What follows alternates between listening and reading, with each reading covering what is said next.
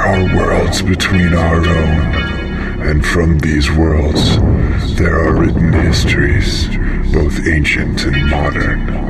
To read of these testaments scrawled in hidden places and on other things, you must fix your eyes uncomfortably within you, and if successful, your gaze will unlock the door behind raw imagination and meet the manuscript of innumerable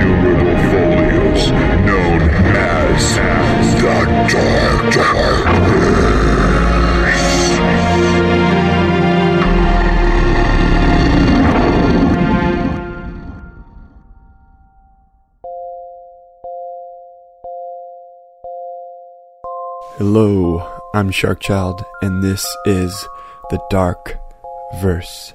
Testament scrawled in hidden places and on nether things, with the sole purpose of sharing with you a unique world of horror and fantasy that will follow you to the visions of your sleep. I have to admit that I have massively failed. In the episode for Knave Part 1, I mentioned that I was going to have music or an intro for Knave Part 2, or, you know, for the Knave series in general when Part 2 came out.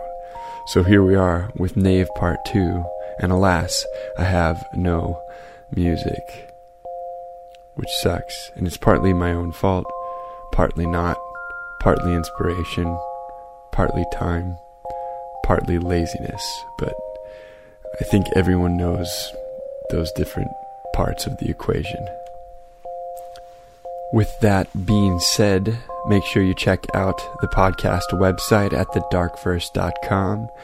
Uh, I have my own personal website, which is at sharkchild.com, and also make sure you become my fan at facebook.com slash sharkchild. All right, here we go. This is episode 66 of the Dark Verse, and it is entitled Knave Part 2.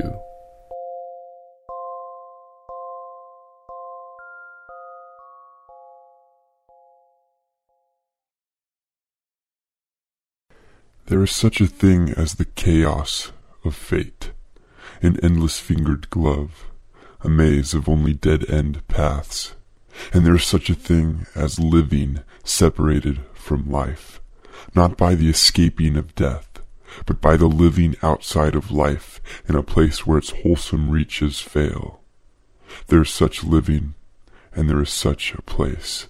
The living is like being a dog, aware, emotional, but void of self-purpose. The place is like a beehive, active, inconstant, volatile. Life is linear. It runs from one point of time to another, while immuring its contestants in a singular transition at any given moment, placing them on a one-track outcome. Fate. There are boundaries in place, rules. There cannot be multiple futures or multiple endings. There cannot be purpose beyond what is attained in a two-dimensional timeline. But if not governed by these rules, then what? Life is these rules, and so to be outside of these rules is to be outside of life. And this uncertain place of living outside of life is the chaos of fate. The chaos of fate was my home, and had been since I ingested into my body the myriad of obstructions of fate from the devoted man's bazaar. Life disgorged me in a mass of unscrupulous discord. Every particle in my body, down to the most minuscule, was pitted against every other particle in my body. There was a battle within me. Every part and piece of me wanted to go a different way, make a different choice, follow a different fate. By these things alone, I was not human. I was knave, a servant to pandemonium. In form I existed, but as an abomination of convulsing flesh that writhed and rippled upon my body in the wake of its conflict. In sound I spoke, but as an orchestra of untuned, forsaken instruments. In mind I faltered, unable to comprehend my doings, the what, the why. Only memories ignited here and there to rekindle the remnants of my previous self. When I returned from the devoted man's bazaar with the obstructions of fate within me, and looked at the Gaptha in the basement of my house and its five silver circlets of temperature reading and of interdimensional travel, recalling its acquisition, I was nothing but a ghost. Only for but moments did I understand the memory and my circumstances before reverting fully into mayhem's fledgling. With this unbecoming, I began my devastation on the world. It was the epicenter of the night's ruling when I came into new being at my return from the devoted man's bazaar. The neighborhood surrounding me was asleep. I sensed it all the houses, the animals, the insects, the playground of possibility that I was to revel uncontrollably within. This was my spawning pool, and I had to pay each of my neighbors a visit. Their essences were within my spread of disordered destinies. Like ripe or rotten fruit, there was something to be done no matter the state. I set off towards the first house. In my vision, there was no division of space. Plants, path, and house fluctuated before me as clouds of granule mass, and the overhanging darkness of the night danced upon these voided objects of my sight in unhidden fluorescent brilliance. According to my awareness, I walked right inside the house, through the haze of tangible things without a knock or the picking of a lock or even a destructive blow. My essence itself under the duress of its fissures and inconsistencies, held no substantial form of density.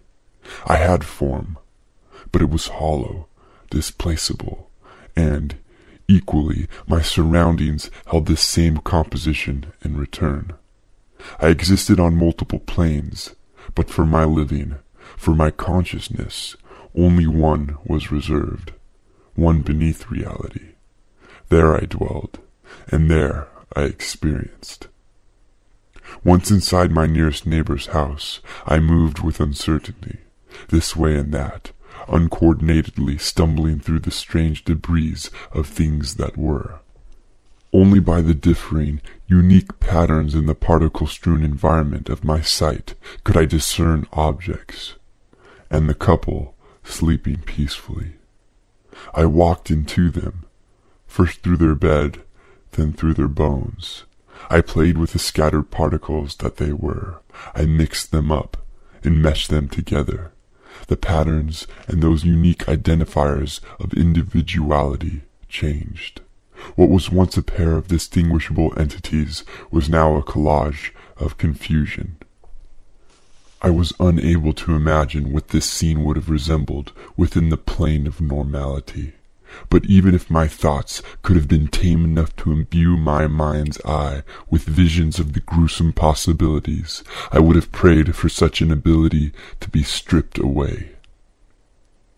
After I left this abode, I continued under the guidance of my unruly ways into the remaining homes of the neighborhood, and reenacted my baleful artistry.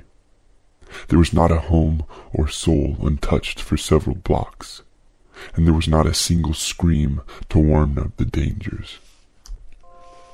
Once that elusive meddling of fate, my misguided, merciless murders, had been satisfied in the nearby region, another trajectory of wayward providence apprehended me. I left the neighborhood and made my way out into the wilderness. I dawdled in awkward movements, but pushed on towards a distant voice a calling that, despite the turmoil of my disposition, beckoned me to a determined location. I found myself waddling through grass, by the looks of its pattern. Soon thereafter, the apparitions of substance that were my visual world suddenly dissipated.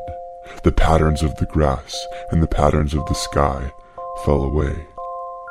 By the time each particle had faded from my sensory, I was completely consumed in black. Not the black of shadows or the black of death, but the black of eternity and of torture. There was a voice there with me. Welcome back, it said. That concludes episode 66 of The Dark Verse. Make sure you download all of the past episodes from iTunes or at thedarkverse.com. Become my fan at facebook.com slash sharkchild.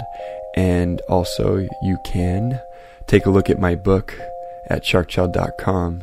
Uh, just click on Sharkchild's Remains, the link on the top right, and you'll get taken to my shop. You can check out my book uh, which is The Dark Verse Volume 1. It has the first 26 stories from the podcast after they've been edited, and uh, it has some artwork by John Stifter.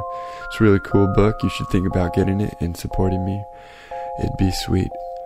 And that's all I have for you. So, peace.